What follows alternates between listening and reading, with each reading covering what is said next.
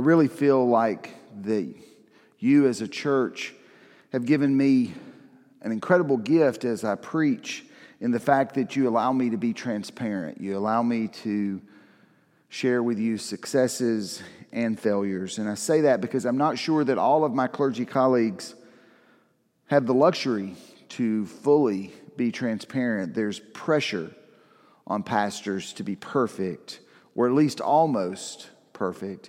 And I don't, I don't feel that you put that pressure on me here at Stockbridge First. I know that now is a very anxious time, a lot of uncertainty, and I am no different than any of you. I don't know the future.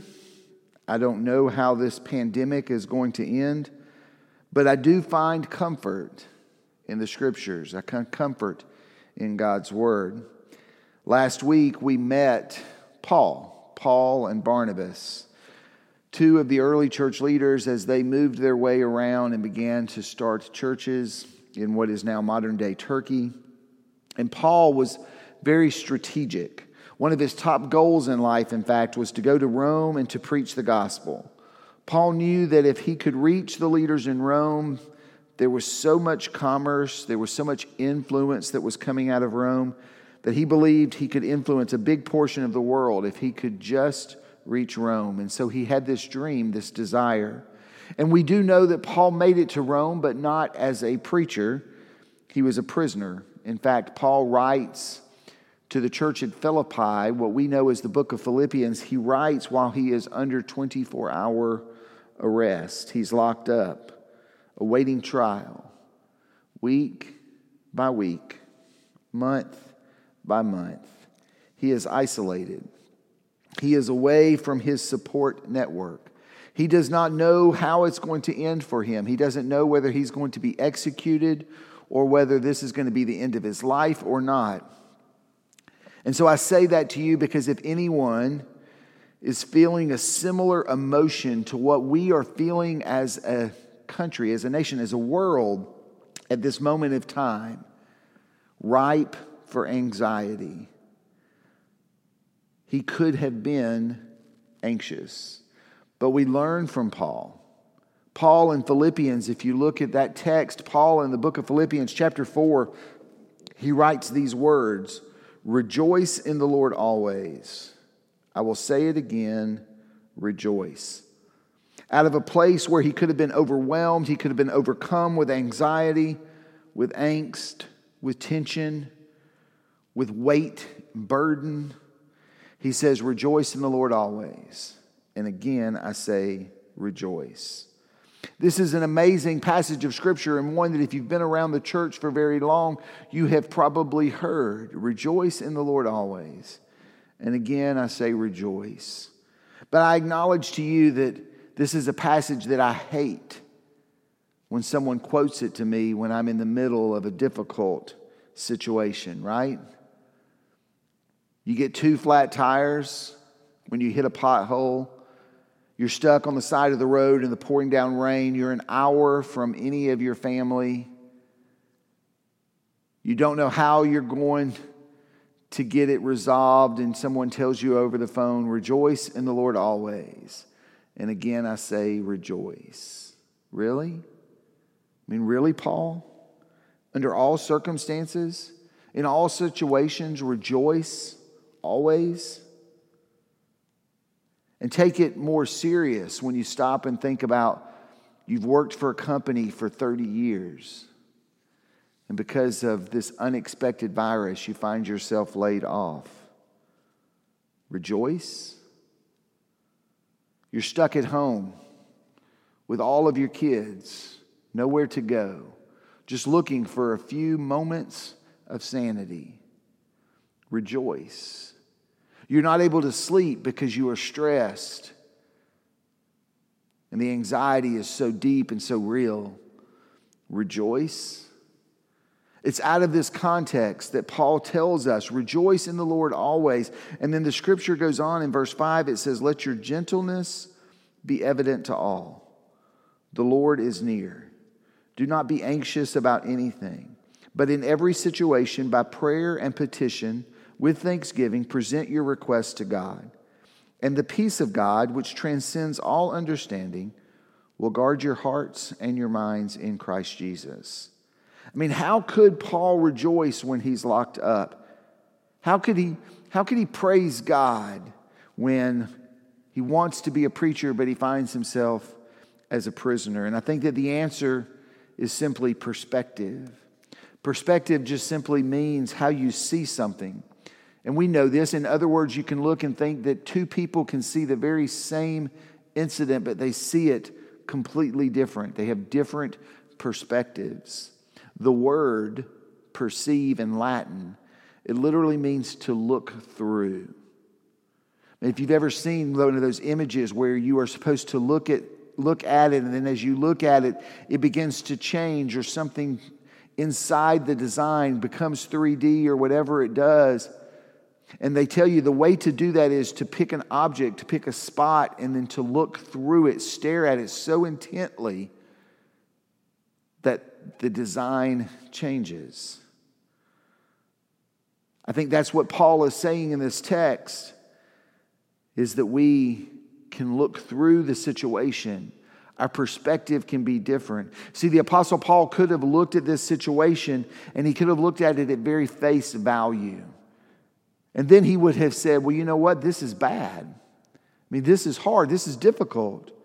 I'm anxious. How can I possibly function because my ministry is over? My dreams are crushed. There's no way that I'm going to get to do what it is that I believe God is calling me to do. And I think so many times in our lives that we face a situation and we look at it what I would call the, ba- the bad perspective version of the Bible. I mean, Paul could have said that. Paul could have said, Well, look, brothers and sisters, God has forgotten me, God has left me. I'm overwhelmed, I'm depressed. I don't know how I'm going to get through this, and so I'm going to quit trying to start new churches. In fact, I'm not going to go to church at all. I can't function, I don't know what to do. And I'm not trying to minimize the situation that Paul's in or the one that we are in. But what Paul says is, I'm going to adopt an attitude of praise. I'm going to rejoice. And then I can look and see that what's happened to me has actually happened in a way that it advances the gospel. Because throughout the whole palace, everyone here knows that I am a prisoner of Christ, that I am a follower of Jesus. I may not feel good in the moment, but I know that God will never leave me. I know that God will never forsake me. I know that no weapon that is formed against me is going to prosper. I know that God is working all things for the good for those who love Him. And therefore, I'm going to have an attitude of praise. I'm going to be able to see the fact that it actually helped the gospel advance to the people in Rome. I mean, think about it. He's locked up as a prisoner for eight hours every day influencing the guards. I mean, you can look at the very same situation and you can look at it from a very face value perspective, or Paul would say you can have a perspective of praise. And this is not the only time that we see situations like this occur in Scripture. We're looking at the early church. We're looking at the power of the church, empowered by the Holy Spirit, that one church can do anything. And so I invite you, if you've got your Bibles at home this morning, I want you to open up to Acts chapter 16. We're going to see Paul, but we're going to see Paul this time with Silas. And Paul and Silas are making their way to a prayer meeting. And along the way, they meet this woman who is possessed by an evil spirit. And they cast out the evil spirit. And so this fight breaks out. And I want you to listen to the story. And if you've got your Bibles open, we're going to start in verse 16. Acts chapter 16. We're going to read from verse 16 through 24. And I'm reading from the New International Version this morning. But if you have a different translation, just read along with me. Again, starting in verse 16, it says, Once, when we were going to the place of prayer, we were met by a female slave who had a spirit by which she predicted the future. She earned a great deal of money for her owners by fortune telling.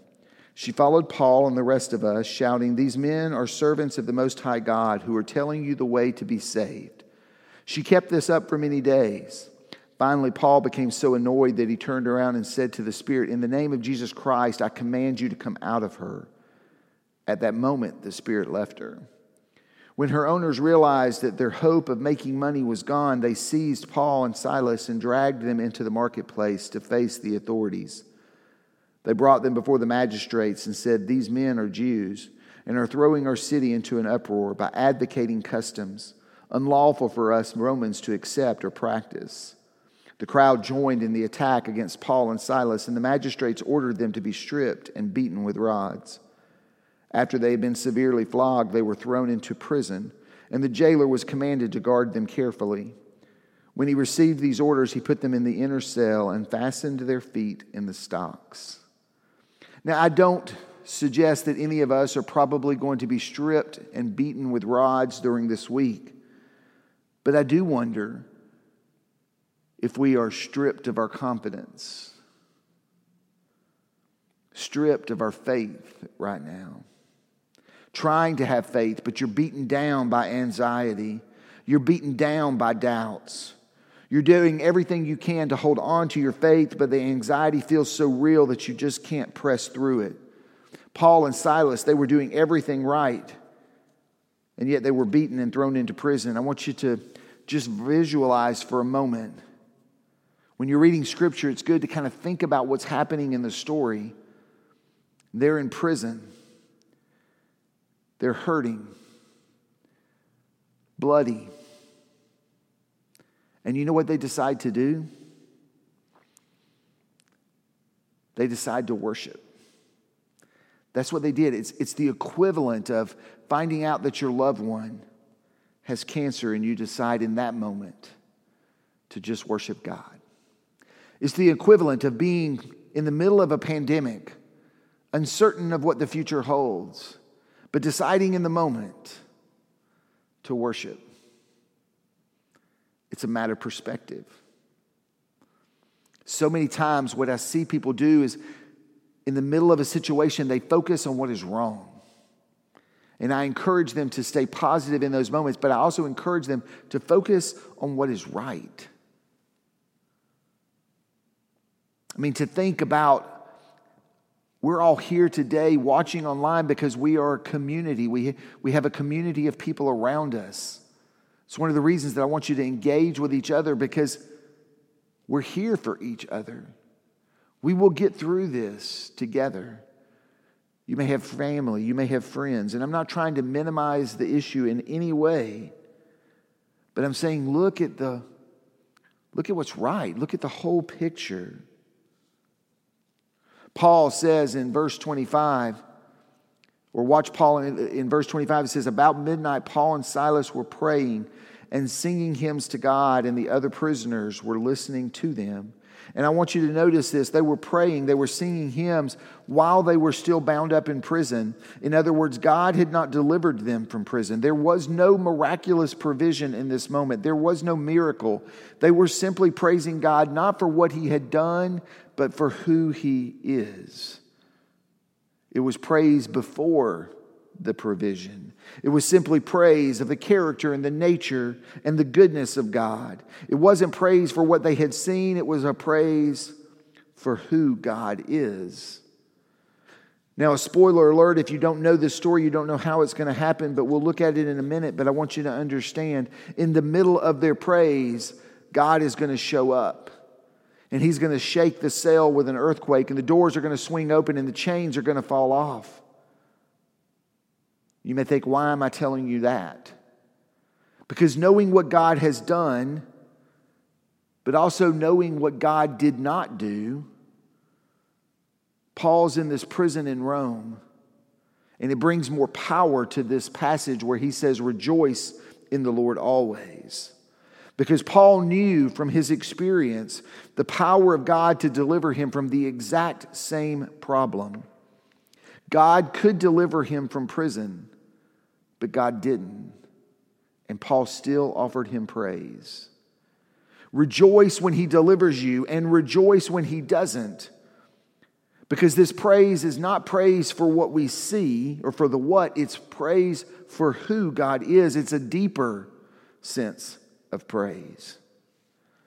Now, I'll be honest with you, I had several times over the last couple of days where I just didn't want to hear this passage of Scripture. I was cutting grass on Friday and I put my headphones on and I just turned on praise music. And I will tell you, it changed my perspective. I mean, my life calling, I believe God has called me to offer you, the congregation at Stockbridge First, message of hope and a message of joy, a message of peace. And if I can begin to understand that my struggle is your struggle, all of a sudden there's a purpose connected to my struggle. That God is able to use my struggle to advance the gospel. So it's midnight. And Paul and Silas are praising God. And suddenly, boom, God shows up.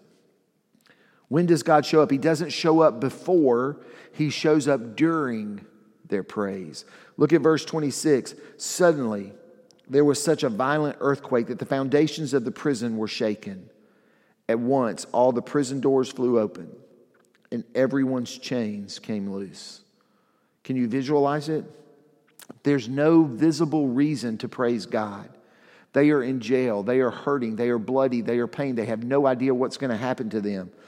And some all the way, some, somewhere along the way, Paul turns to Silas and says, You know what? We're still alive. We still have breath. That breath is from God. Our God is still on the throne. Jesus is risen. He's at the right hand of the Father. He's praying for us. Let's give him a little bit of praise. And those doors fly open and the chains come loose. You see, sometimes we need to understand that maybe the key to unlock the miracle is the sound of our praise. I want to invite you this morning who is God?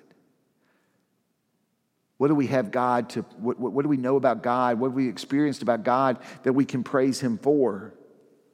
And so I just want you to pause for just a moment and think about who God is. God is holy, God is power, God is strength, God is truth. God is faithful. God is present. God is spirit. God cares. God loves. God uh, redeems. May we simply praise him. Not for what he's done, not for even what he will do, but for who he is. Because the sound of our praise touches his heart. Let us pray. Almighty God, we choose to trust you. We pray, O oh God, in this moment, we give you praise for who you are. We praise you for your breath in us. We praise you that you will never leave us. We praise you, Lord, that you care for us. And that in all things we can't we don't have to worry because we know you are there, you are working, you are moving.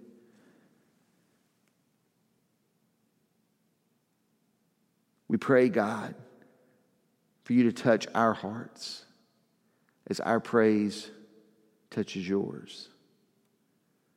We praise you today simply for who you are. It's in the powerful name of Jesus Christ that your church prays. And we all say, Amen and Amen.